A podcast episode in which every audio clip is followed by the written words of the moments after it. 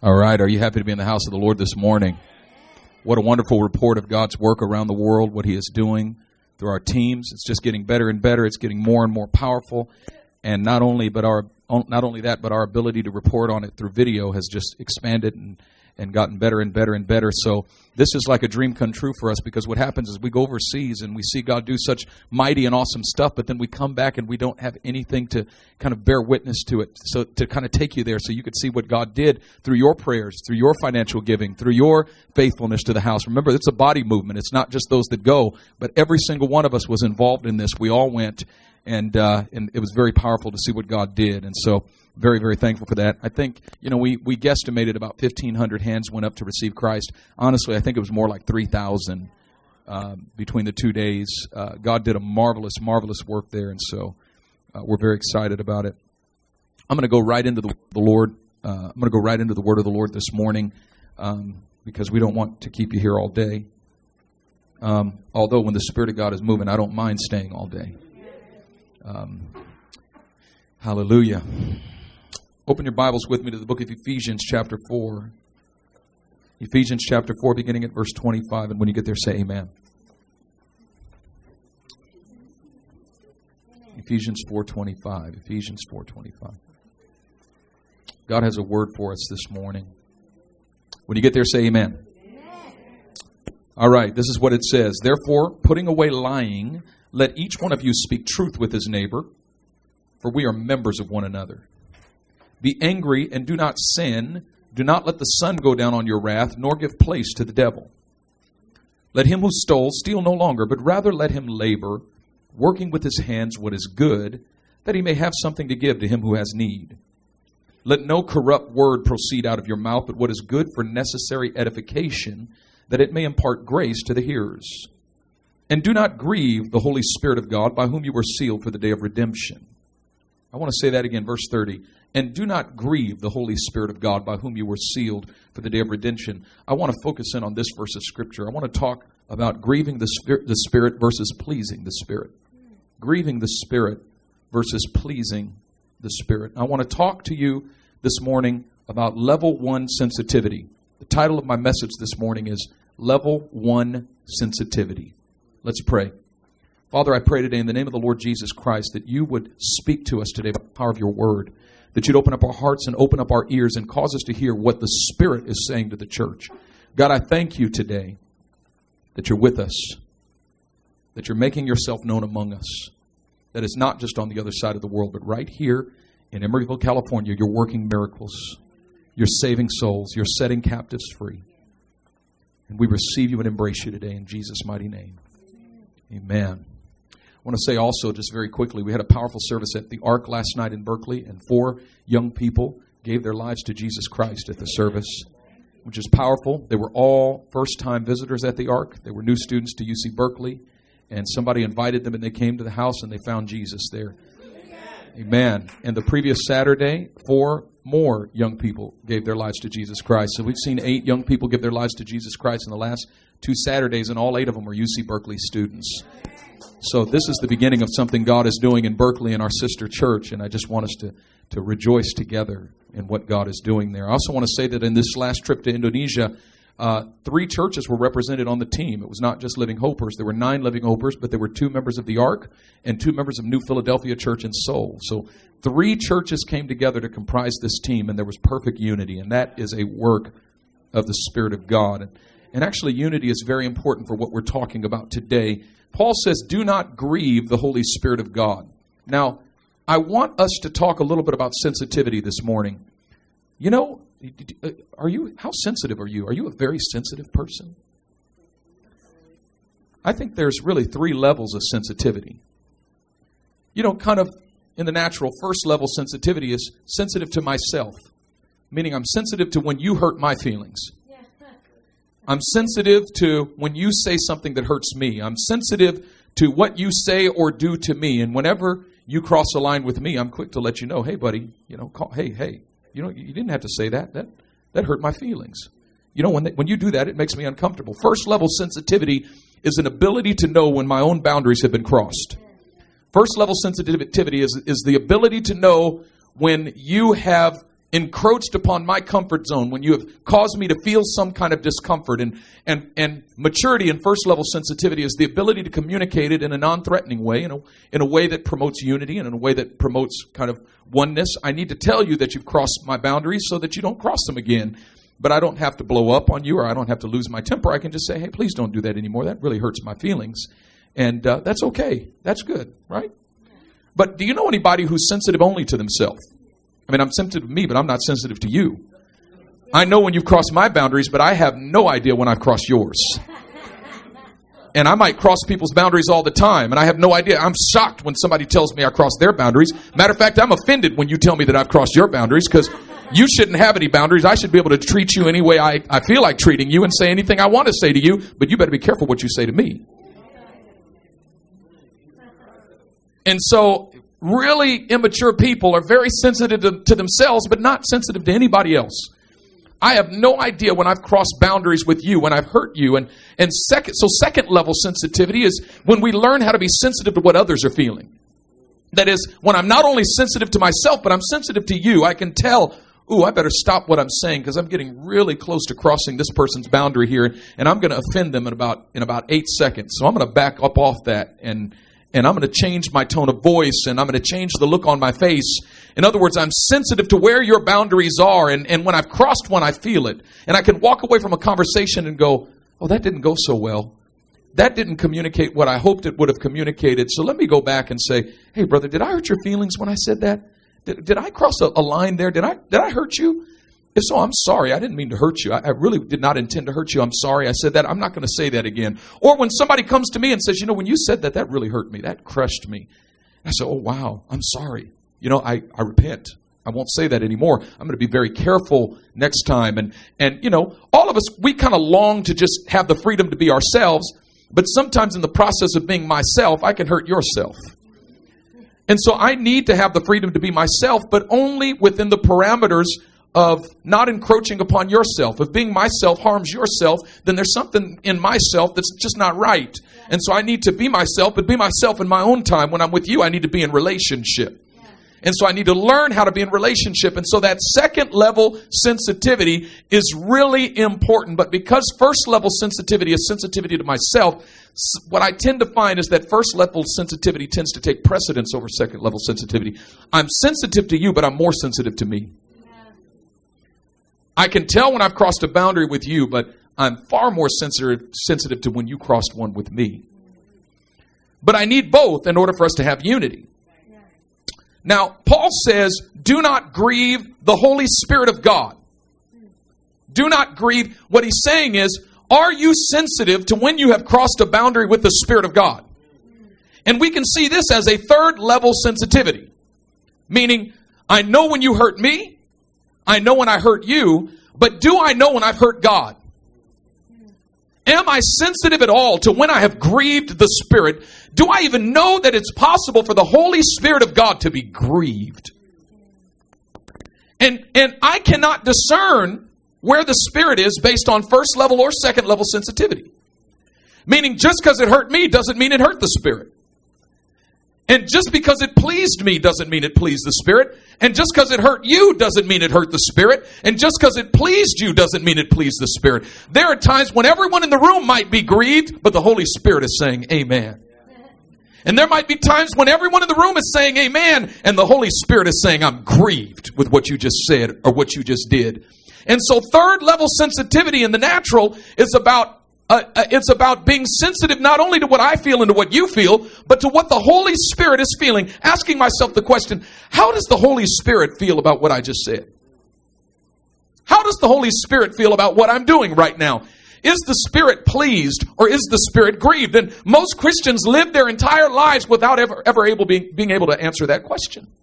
Most Christians, we live at such a state of immaturity that the only thing we're sensitive to is what I feel and what you feel. And we think as long as I am relationally sensitive to what's around me, to the people around me, and I'm, you know, trying to be one with other believers and I'm not offending them, that the Holy Spirit is pleased. Maybe, maybe not.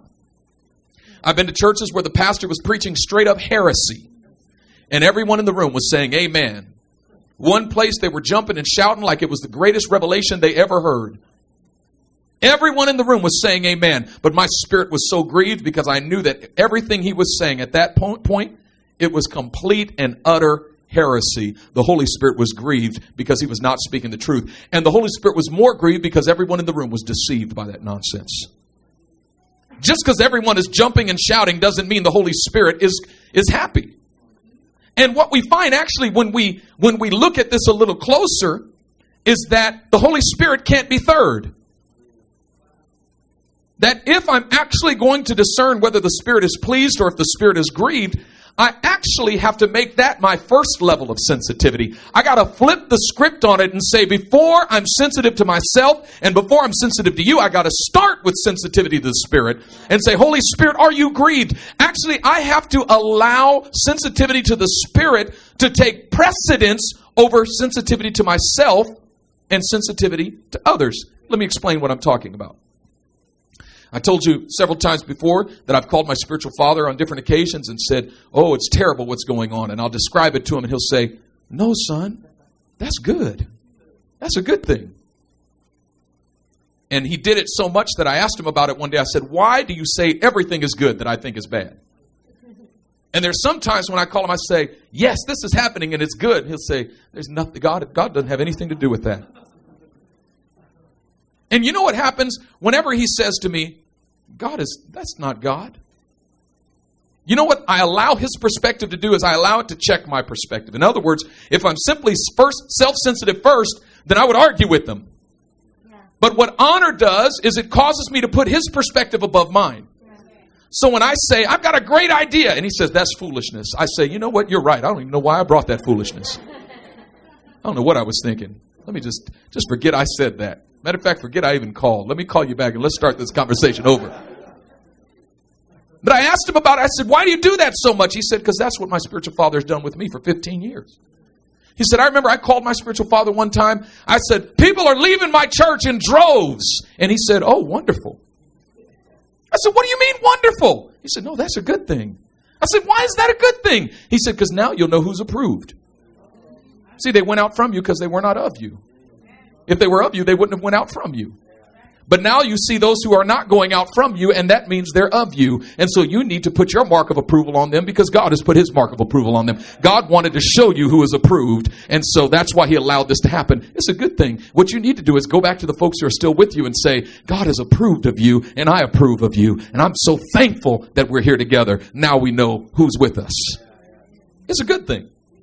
He said, I called my spiritual father on another occasion. I said, there's all kind of division in my church. Folks are rising up against each other and fighting one another and, and, and even attacking me and attacking my character and accusing me of this and that. Somebody even took, brought up charges against him, formal charges against him with their denomination. And his, his, his spiritual father said, wonderful. That's a, gr- that's great. He said, why is that great? He said, because now those who are approved are going to rise up and fight on behalf of the house. God wants to show you who He has chosen, who He has selected, and those individuals are going to rise up and fight on behalf of the house. He said, So watch carefully what happens right now. Those who rise up and fight, you put your stamp of approval on them. God wants to single them out in your eyes so that you can approve them because He's approved them. It's a good thing. It's a good thing. And he said, I realize that so much that I think is a good thing is actually not a good thing, and so much that I think is a negative thing is actually a good thing. And so I learned to listen to the voice of my spiritual father when he says, and he said, My spiritual father rebukes me with silence. I'll say, The Lord told me this.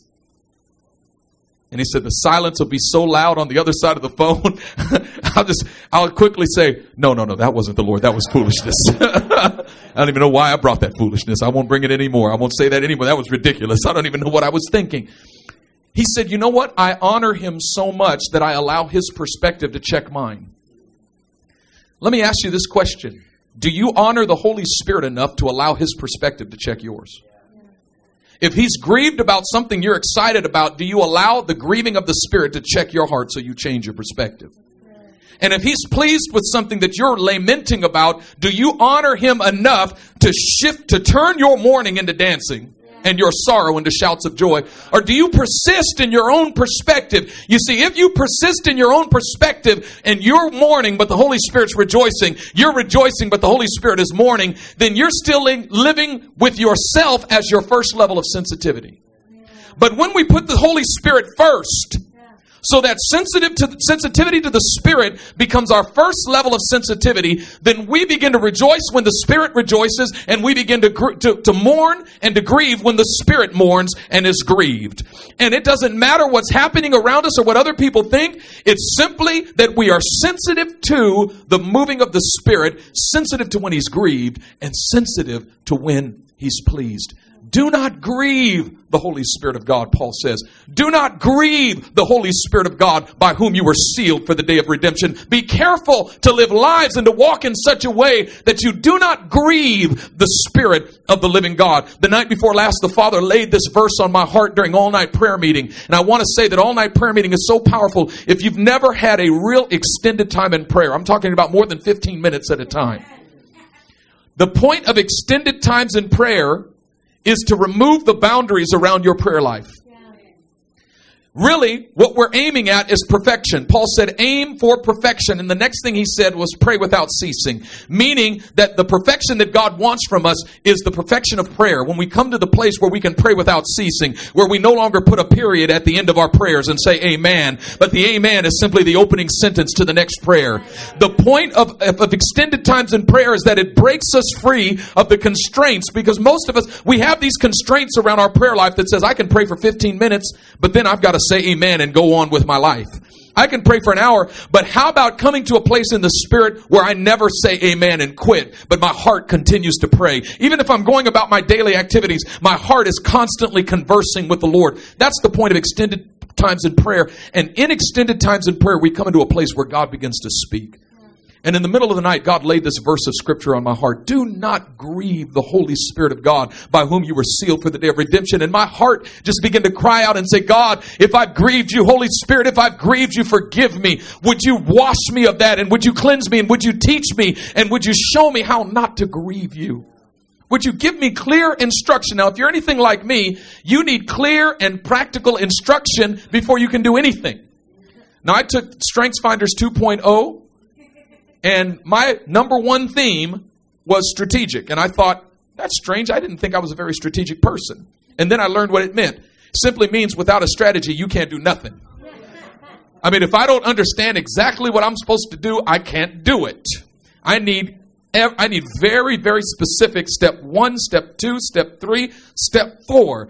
And, and so I prayed, God, I need you to give me a strategy for seeing to it that I do not grieve the Holy Spirit of God. And I began to read that chapter, and what you notice in Ephesians chapter 4 is that the whole chapter leads up to this one point. In the whole chapter, he's talking about the same thing. He starts off by saying, I'm urging you as a prisoner of the Lord to live lives that are worthy of the calling with which you are called. And what we find is that when he's talking about the calling with which you are called, he's not talking about the calling to be an apostle or a prophet or an evangelist or a pastor or a teacher. He's talking about the calling to be a member of the body of Christ. Look how he commands us to live worthy with all lowliness and gentleness, with long suffering, bearing with one another in love. And here's the key in verse 3 endeavoring to maintain the unity of the Spirit in the bond of peace. He says endeavoring. In the NIV, it says striving. Striving to maintain the unity of, doing everything in your power to maintain the unity of the Spirit in the bond of peace. And when he's talking about the unity of the Spirit, he's talking about our unity with one another striving to stay in unity with the other members of the body of Christ. And he says, if you're not in unity with the other members of the body of Christ, you have broken up the unity of the Spirit. Striving to maintain this is how you walk worthy. You make a decision i'm going to strive to maintain the unity of the spirit in the bond of peace.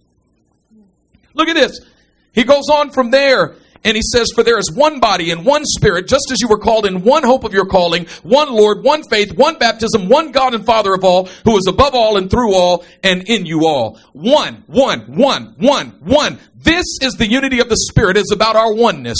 Our oneness and our one common faith, serving our one Lord Jesus, preaching the one gospel, and we have one calling with which we were called. There's one baptism, one God, one Father of all, who is in all and through all and, and, and with us all. He says, one, that's how you maintain the unity of the Spirit. And then he goes on to say, but to each one of us grace was given, right? And he says he gave some to be apostles and some prophets, some evangelists, some pastors and some teachers. And he's talking about what we call the fivefold ministry. But then he explains why. Why did he give those gifts in the church? What? For number one, for the equipping of the saints for the works of ministry. Let me tell you something. The ministry is not what I do from the pulpit. The ministry is what you do when you leave the house. The whole purpose of the fivefold ministry is to equip the saints for the works of ministry. Ministry is what you do when you leave. It's what you do on your job. It's what you do in your family, what you do in your school, in your context. Wherever you go, you're going out to do the ministry, and that's the purpose of the pulpit. This isn't even ministry, this is preparation for ministry. Preparation for your ministry. So he says, number one, for the equipping of the saints for the works of ministry. But then he says, number two, for the edification of the body of Christ. That word edify simply means to build up. For the building up of the body of Christ. Now we got to stop there for a second. Paul calls the church the body of Christ. Why? You remember how Paul got saved? By the way, a lot of people say his name was changed from Saul to Paul, and that is wrong. The word Saul is his Hebrew name, Shaul. The word Paulos is his Greek name. All the way throughout Acts, whenever he's in the Greek world, they call him Paul, and whenever he's in Jerusalem, they call him Shaul. His name is Shaul, Saul, which is his Hebrew name. Paulos was his Greek name. His name was not changed, it was always the same. But what was he doing before he met Christ? He was killing Christians. Matter of fact, there in Acts chapter 9, it says he was inhaling and exhaling threats and murder against the church. Inhaling and exhaling threats, murder, threats, murder, threats, murder, threats, murder. You ever known somebody that breathed threats and murder? Everything that came out of their mouth was, I'm going to cut someone. Paul was breathing threats and murder against the church, and he was on the road to Damascus riding on a donkey inhaling and exhaling threats and murder. I mean, when I get to Damascus, I'm going to kill me some Christians. I'm going to find me a Christian and choke him out. I'm going to get me a Christian. When I get me a Christian in my hands, I'm going to put my hands around his neck and squeeze till he quits kicking. I mean, he, he was in, he was, and he had a posse with him. He had a, he, he had a gang. He was a gangster on his way to Damascus to persecute the church, and the Lord appeared to him, knocked him off of his donkey. T.D. Jakes would say, knocked him off of his beast. God wants to knock you off your beast. Get ready, get ready, get ready. Okay.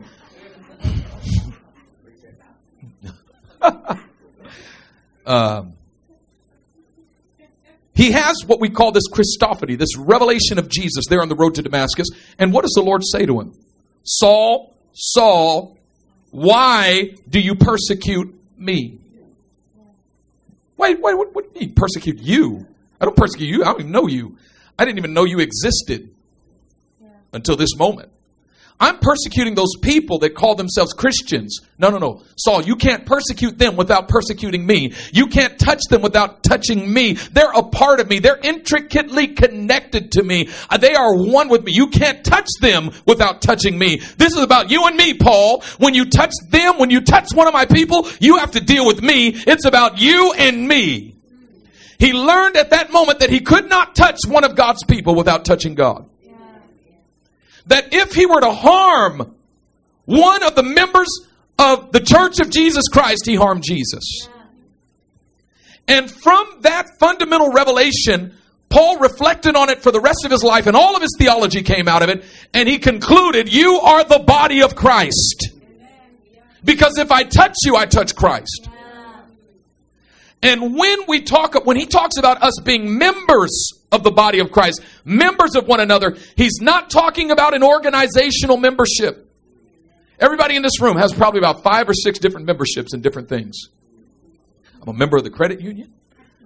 I'm a member of Gold's Gym. I'm a member of Costco. I'm a member of Chi Alpha Sigma Chi Delta. right? I'm a member of, I got a Safeway club card, right? I'm a member of this, I'm a member of that. And we get, and you know, we get and we change memberships all the time. We just, we think it's sign up and I'm a member of such and such a church. And just like you change your membership from this gym to that gym, you change your membership from this church to that church. And just like you, you know, you, you cancel this membership after a while because you don't use it, you cancel this membership after. That's the way American Christians act. When we don't realize that when Paul says we are members of one another, he means that we are living tissue. We're joined together the way living tissue in a human body is joined together. Now, when you think of the members of your body, whenever Paul uses that word members, he's talking about body parts. These are your members, your legs, your arms, your feet. When Paul says in another place, do not submit your members as instruments of unrighteousness. But, but submit your members to God as instruments of righteousness. He's talking about the members of your body. And when Jesus gives the bread and the wine and says, do this in remembrance of me, it's not just about memory, it's about remembrance, putting the members of the body of Christ back together again. Because when we're walking in disunity, it's like chopping up the body of Christ and removing its members. And so Jesus says, Remember me, put my members back together again. And Paul says, if you are going to make a decision not to grieve the Spirit, then you're going to make a decision not to walk in disunity.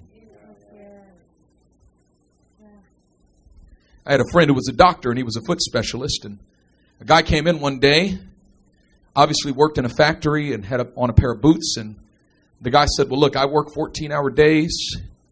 I come home, plop down on the couch, go to sleep. I wake up and go back to work. I haven't taken off my boots in about two weeks. However, there's been excruciating pain in my right foot for the last two weeks. He says, Well, did you look at it? He says, No, I haven't looked at it. So my friend said, I took the guy's boot off and I took the sock off and I looked at the bottom of his foot and it was swollen. It was humongous.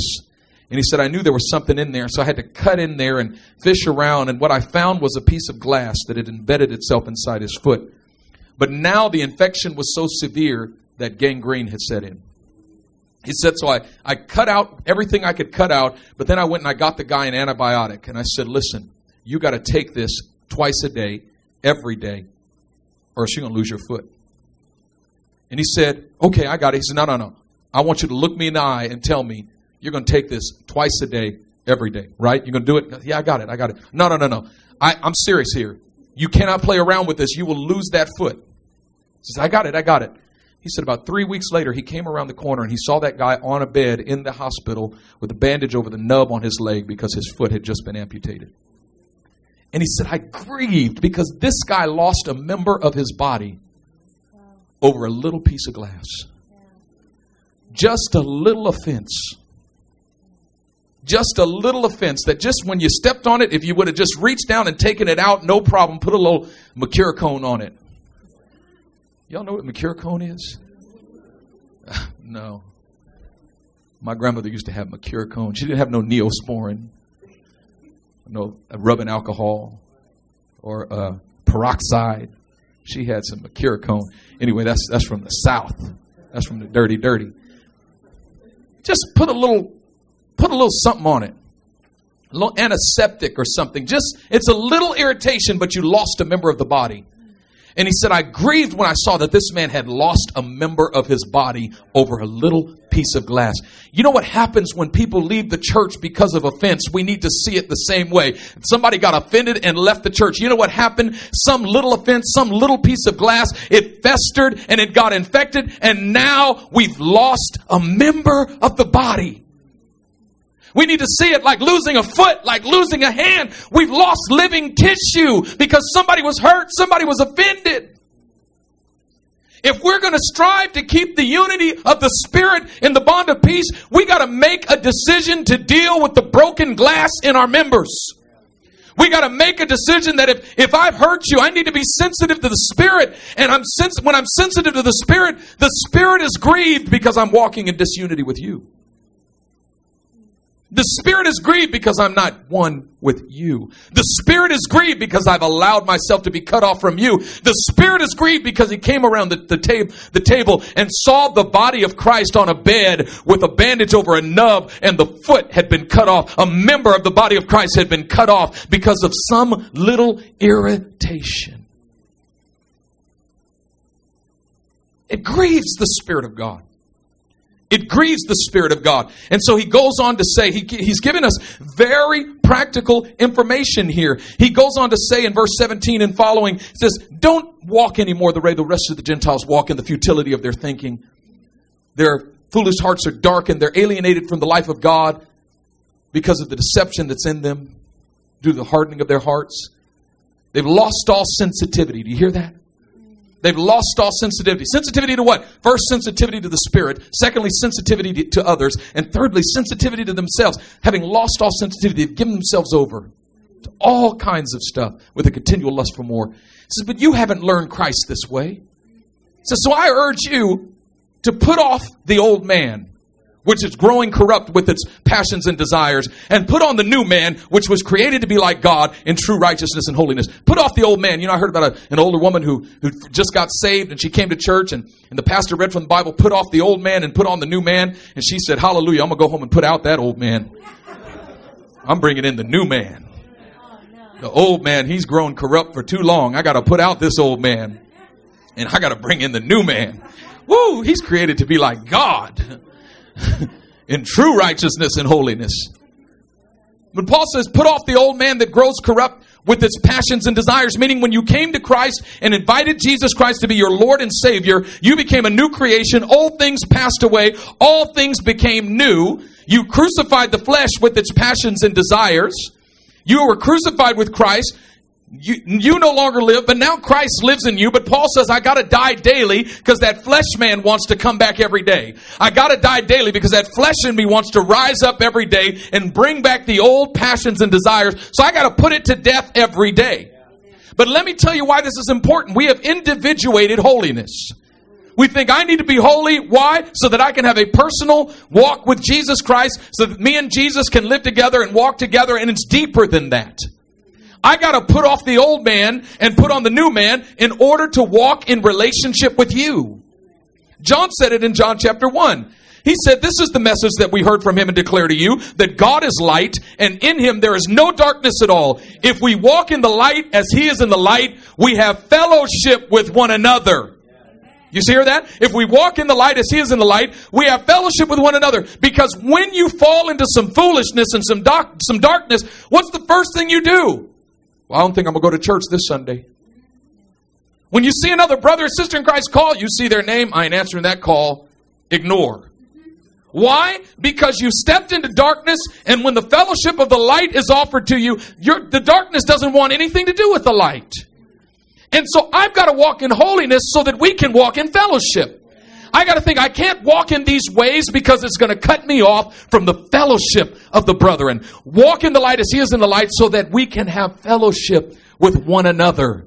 What we're reaching for is the fellowship of the burning hearts. And the fellowship of the burning heart is when we walk together on the road and Jesus walks with us and our hearts burn within us as he opens the scriptures to us. But it only happens as we make a decision to put off the old man, put on the new man. And that new man is created to be like God. That new man can hear from God. And that new man receives from God.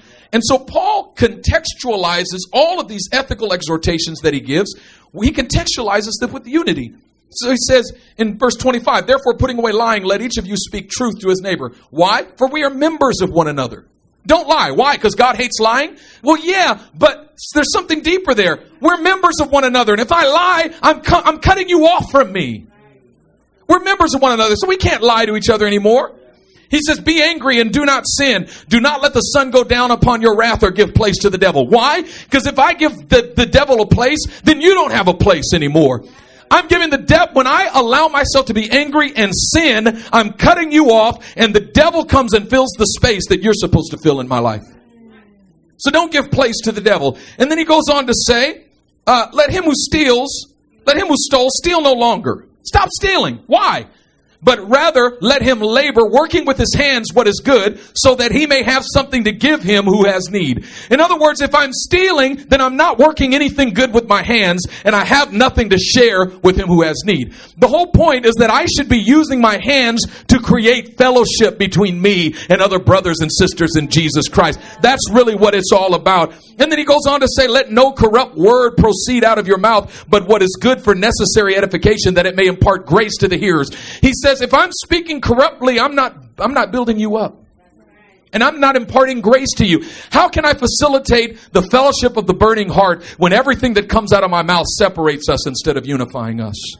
It doesn't impart grace to you. It imparts something else to you. It cuts you off. It doesn't build you up, but it tears you down. And then he says, do not grieve the Holy Spirit of God. All of these things grieve the Holy Spirit of God, but not just because God doesn't like things that are bad, but because, because God rejoices when we are one. We're building the fellowship of the burning heart. We've been talking about this. The fellowship of the burning heart. The fellowship of the burning heart happens when you and I walk in the light as He is in the light when we begin to receive from God, and every time we come together, we should be sharing out of the reservoir of what we've received from God. When we talk to other brothers and sisters in Christ, we should be sharing out of the reservoir of what we've received from God. But let me ask you this question today. When was the last time you had something from God to share with another brother or sister? When was the last time in your interactions that you were able to say, this morning I was in prayer and this is what God gave me. Last night I was meditating on this verse of scripture and this is what God gave me. I was walking with God yesterday and this is what I saw him do. This is what I heard him say. That's what it's about. It's not simply about walking with God so I can get my own tank filled. It's about having something to share with my brothers and sisters in Christ. And when I focus on receiving from the Spirit of God so that I can give it to you, as Paul said, that which we receive from God, we deliver to you. If that is my focus, then I don't have time to allow Satan to disconnect us from one another. And the Spirit is not grieved. How good, how pleasant it is when brothers dwell together in unity.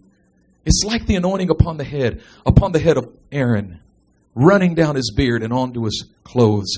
The anointing of the Holy Spirit comes to bring unity and the anointing of the Holy Spirit comes in response to unity. When we make a decision, we're going to walk in unity. When we make a decision, we're going to honor the heart cry of Jesus Christ when he cried out, Father, my prayer is that they may be one as we are one, that they might be one as we are one. God, that is my desire. Jesus cried that out. And when we get a hold of that cry and say, Lord Jesus, I'm going to carry that cry in me as you carried it in you. Make us one as you are one. I am going to pursue the unity of the Spirit and the bond of peace. The Holy Spirit Spirit is pleased. And when the Holy Spirit is pleased, He begins to move among us.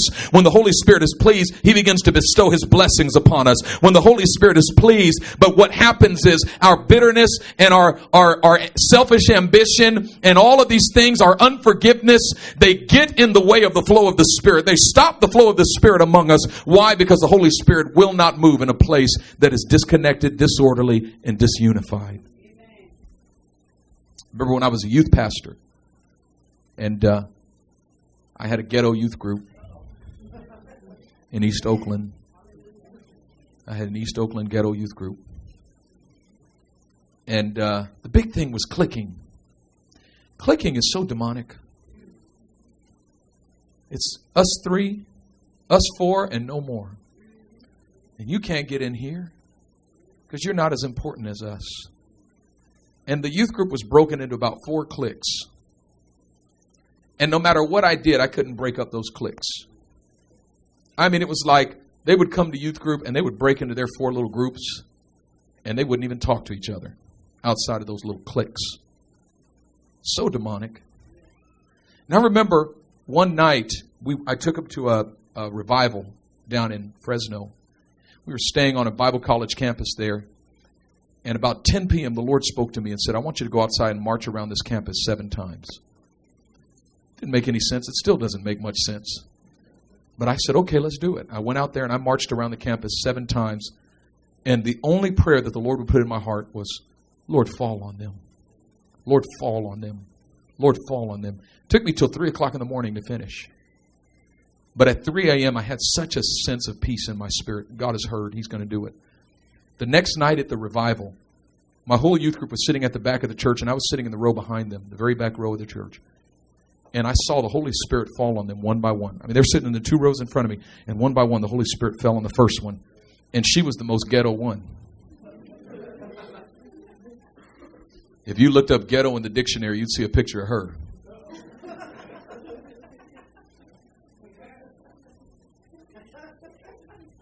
She got up and she ran to the front, fell on her face, and just began to weep. Then the Holy Spirit fell on the second one. And here's what was funny was the second one the Holy Spirit fell on was not in her clique. And she ran to the front and fell on, on her knees and began to hug the first one. And they hugged each other and began to weep. And then one by one, bam, bam, bam, they broke one by one. And before I knew it, my whole youth group was at the altar embracing one another, weeping together, and praying for one another. And then one by one, the baptism of the Holy Spirit fell. Bam, bam, Bam, this one got tongues. Bam, the next one got tongues. Bam, the next one got tongues. Bam, the next one got tongues. Bam. And it all happened as they prayed for one another. Do you know our youth group was never the same again after that? The first thing that happened when the Holy Spirit came was unity.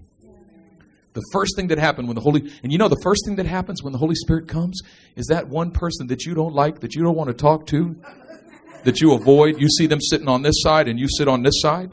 You see them sitting at the front and you sit at the back. You know that one person, you know what I'm talking about? That one person is the first person that the Holy Spirit is going to have you go hug and pray for. Do you really want the Holy Spirit to fall? Do you really want revival to come? Because it means He's going to break through our cliques. It means He's going to cut, and I'm talking about generational cliques as well. When this is the 25 and younger crowd, and this is the 35 and older crowd, and this is the middle age crowd, the Holy Spirit comes to break all of that mess up. You know what happened at Azusa Street in 1906 when the Holy Spirit fell in Southern California? You know what happened? The first thing that happened was the color line was washed away in the blood of Jesus Christ. And that was the report. If you were to go to an Azusa Street meeting, it was the only multi-ethnic meeting in the United States at that time, and it was in California. I'm talking about white people and black people and Hispanic people and all kinds of people from all kinds of nations and all kinds of ethnicities and all kinds of generations coming together and praying for one another, and there was absolutely no distinction. That's what the Holy Spirit does. He takes away the line of separation. The line of separation between man and woman takes it away and even raises up women to places of authority and power and puts prophetic words in their mouths. And we say, wait a minute, isn't that just supposed to be men? And the Holy Spirit says, in Christ, there's neither Jew nor Gentile, slave nor free, male nor female.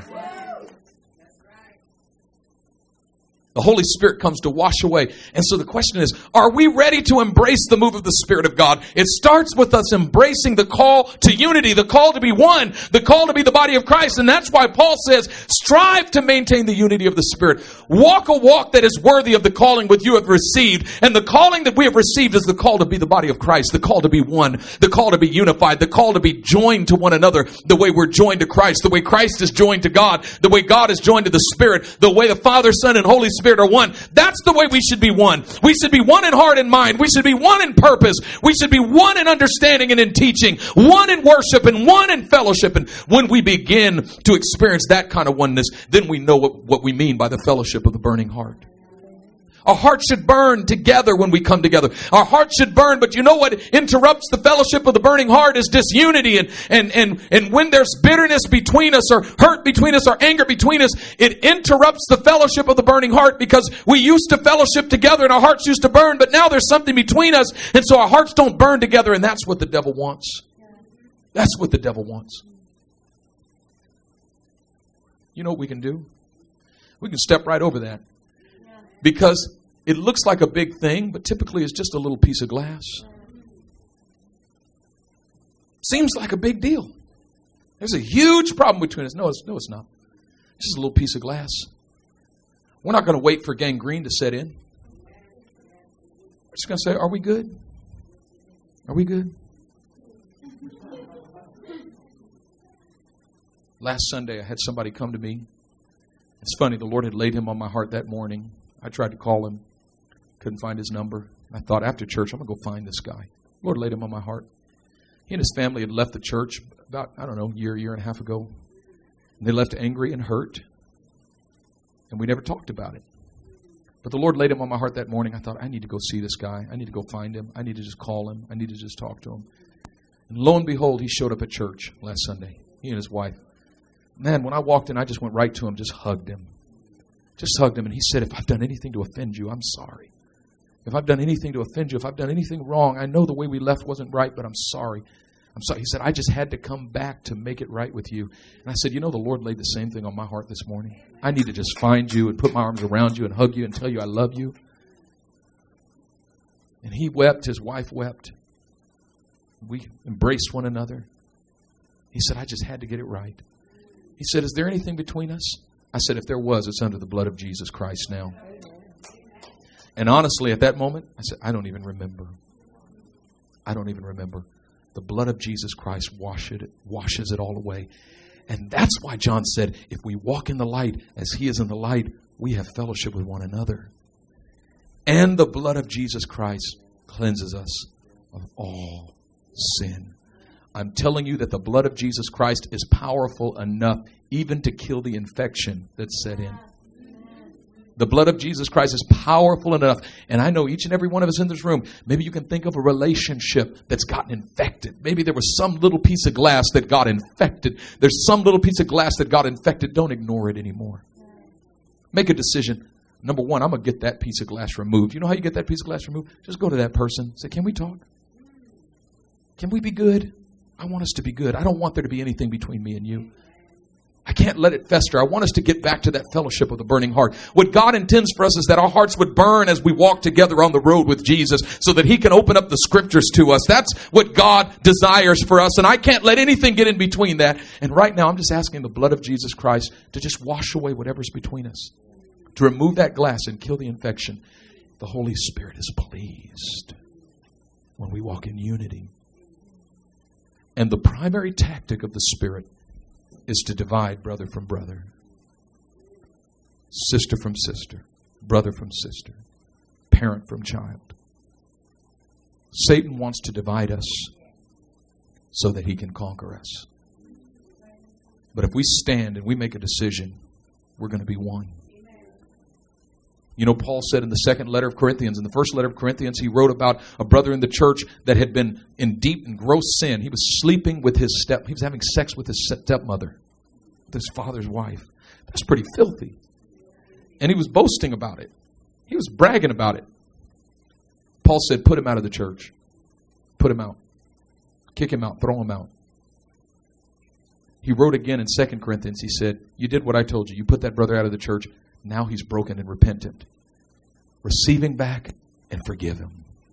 And then Paul said this And whatever you forgive, in the name of the Lord Jesus Christ, I forgive. So that Satan might not outwit us because we're not unaware of his devices. You know what Paul is saying there? Satan outwits us with unforgiveness. If we allow unforgiveness to persist in our hearts, Satan has outsmarted us. He's outwit us he's thinking at a higher level than we're thinking. He, he's, he laughs. I got him. I don't care. I could be praying six hours a day, but harboring unforgiveness in my heart, and Satan's going, I got him. I, I could be serving 15 ministries in the church. I could even give my body to be burned. I could speak with the tongues of men and of angels, but have not love. And I've become a, a clashing gong, a resounding cymbal. I could, I could have the gift of prophecy and understand all wisdom and all knowledge, but have not love, and I'm nothing. I can surrender my goods to feed the poor and surrender my body to be burned and have not love, and it profits me nothing. Love is patient. Love is kind. It does not envy. It does not boast. It's not rude. It's not proud. It doesn't rejoice in evil, but rejoices in the truth. It always bears, always perseveres, always protects, always endures. Love never fails. The anointing of love. That's the anointing that God is coming to bring us this morning. The anointing of love. That's what pleases the Spirit of the living God, where we receive love in place of offense, where we bear with one another. We bear one another's burdens and so fulfill the Christ, the, the, the love of Christ that anointing of the Holy Spirit that makes us one. That's what He's come to offer us this morning. But it starts with our decision. My first level sensitivity is going to be sensitivity to the Spirit, not to myself. My first level sensitivity is going to be sensitive to the Spirit because the Holy Spirit might want me to reconcile with somebody that I don't want to reconcile with. And if my first level of sensitivity is sensitivity, sensitivity to myself, I ain't talking to you. I just ain't doing it. But if my first level of sensitivity is sensitivity to the Spirit, I don't care what I want. I'm going to do what God wants. And I'm and I'm going to want what God wants. And I'm going to like what he likes. And I'm going to rejoice over what he rejoices in. And I'm going to grieve over what grieves him. Bow your heads with me this morning. Father, in the name of the Lord Jesus, I speak your blessing over this house. And I thank you that your anointing of the Holy Spirit is here. Lord, we've seen it move among us so powerfully, even in the miracles and the signs and wonders we saw in this service today. So many have said, How come we don't see miracles in America? Well, we saw miracles in America today in this house. And so that means you're here. And you move among us when you're pleased. Lord, today you're calling us to a higher level of your pleasure. And that higher level of your pleasure comes as we make a decision to strive to maintain the unity of the Spirit. Father, right now I pray that you would come to us to extract the broken glass from our foot. Wherever there's been offense, I pray you remove it in the name of Jesus and replace it with unity. Replace it with oneness. Wash away. I pray that by the blood of Jesus Christ, you'd remove the infection. I pray that by the blood of Jesus Christ, you'd heal us of the infection. You'd take it out. Lord, maybe for some of us, gangrene has set in and we're about to lose a member of the body. But God, I pray right now that you'd heal it in the name of Jesus that you'd heal it, that you'd heal it. Lord, we cannot lose a member of the body. Every member of the body is too important. Every member of the body is too important for us to lose even one. We can't lose the hands and feet, the fingers and the toes. We can't lose the, the, the vital organs of the body. Teach us to be the body of Christ. Teach us to be the body of Christ. Lord, we're not a club. We're not a social club where, where membership is just about putting our names on a list. We are a living body, a living organism. We are the body of Christ. God, give us a revelation of that today. We are members of one another. We are one as you are one. God, remove every power of division from us. Right now, in the name of Jesus, I just release forgiveness over the house. I just release it. Supernatural forgiveness. Supernatural forgiveness. I say that there's reconciliation in the house. There's reconciliation in the house right now. In the name of the Lord Jesus Christ. Supernatural reconciliation. Supernatural oneness. Supernatural oneness. Supernatural oneness. God, remove it right now. Come on, just begin to pray. God is removing. God is removing anything that would separate us, anything that would harm us, anything that needs to be forgiven. I declare forgiveness right now in Jesus' name. Wash it away. Wash it away. Wash it away. Remove the infection. Remove the infection. Lord Jesus, we embrace your cry in ourselves that we might be one, even as you are one. That we might be one, even as you are one. That we might be one, even as you are one. That we might be one, even as you are one. Lord, put that cry in us. Put that cry in our hearts. Put that cry in our hearts. Put that cry in our hearts. Put that cry in our hearts. Put it in us by the Spirit of the Lord because our unity is not procured by human effort. It only comes by the power of the Holy Spirit. It's the unity of the Spirit. Lord, we can't make ourselves one, but you can make us one. We can't unify ourselves, but you can unify us.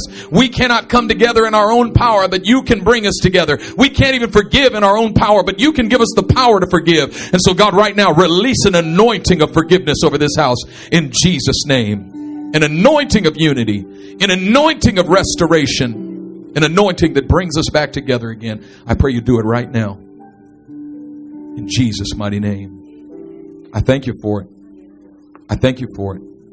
I give you the glory for it. While we're here in this place, our heads are bowed, our eyes are closed. I have to ask this one question. Because at the end of the day, this is not primarily even about us reconciling with one another.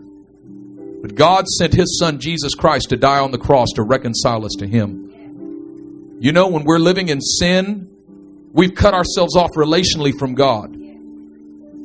When we're living in disobedience to God, we've cut ourselves off relationally from God. And God wants us to get right, but He doesn't, He doesn't expect us to get right by our own power. And so what He did was He took His, He took His Son Jesus and sent Him to the cross and said, Son, you're going to bear the penalty for their sin.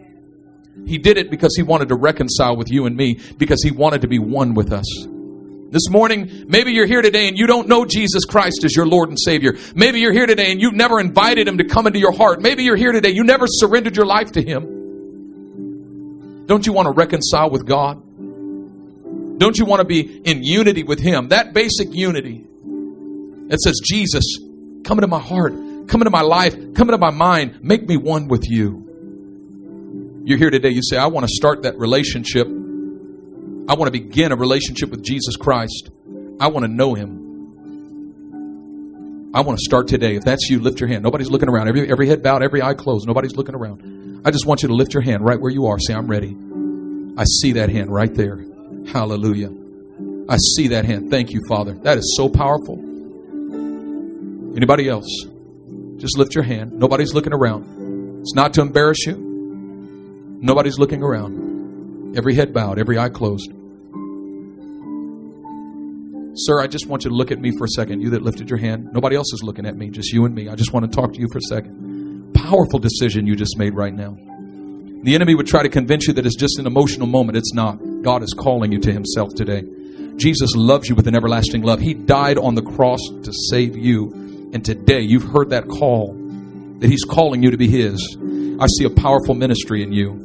I see a powerful man of God in you. I see that God even set you apart. Even when you were a little boy, you knew that He put a call on His life, on your life. You knew that there was a purpose over your life. Even when you were a little boy, you felt different among your friends because you knew that God had separated you for a purpose. But now is the first day. Now that purpose is about to come into being. And I just want to pray for you this morning that God would strengthen you, that God would encourage you, that God would pull you in, that God would break everything off of your life, and God is blessing your family. He's blessing your family, your home. From this day forward, I remember when my father gave his life to Jesus Christ. He came home angry and, and upset every night. But after that day, when he gave his life to Jesus, he came home singing and rejoicing. He would sit at the table and open his hymn book and sing worship songs. The whole household changed because the father of the house received Jesus. And the decision you just made is not for you, it's for your whole family.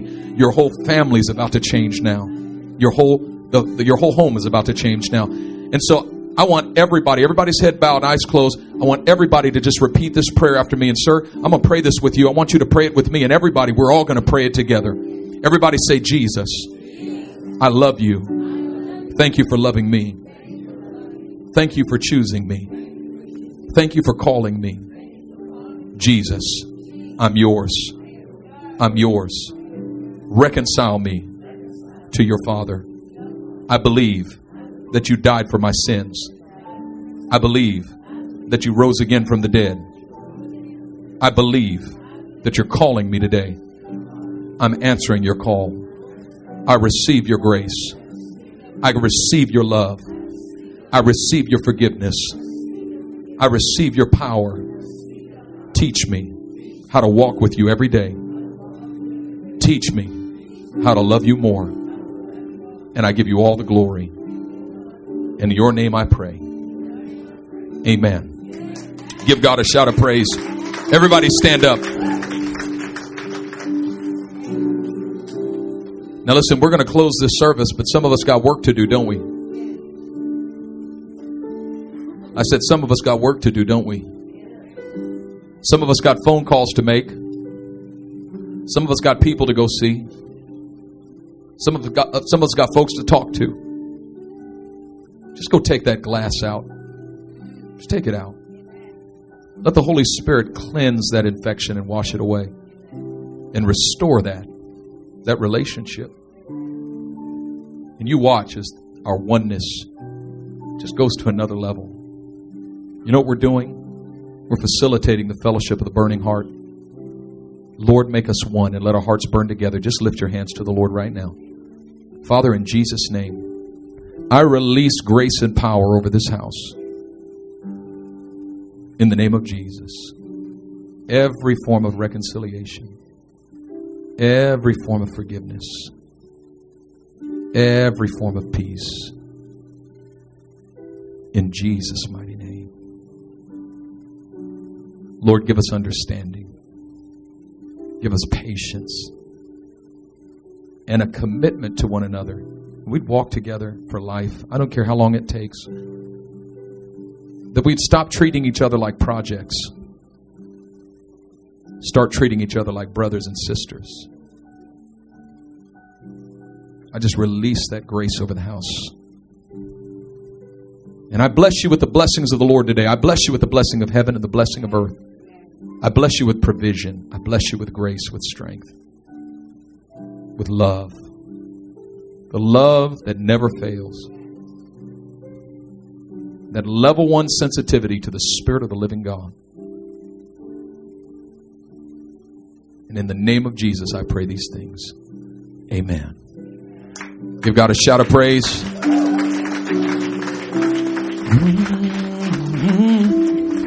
God bless you. We're dismissed.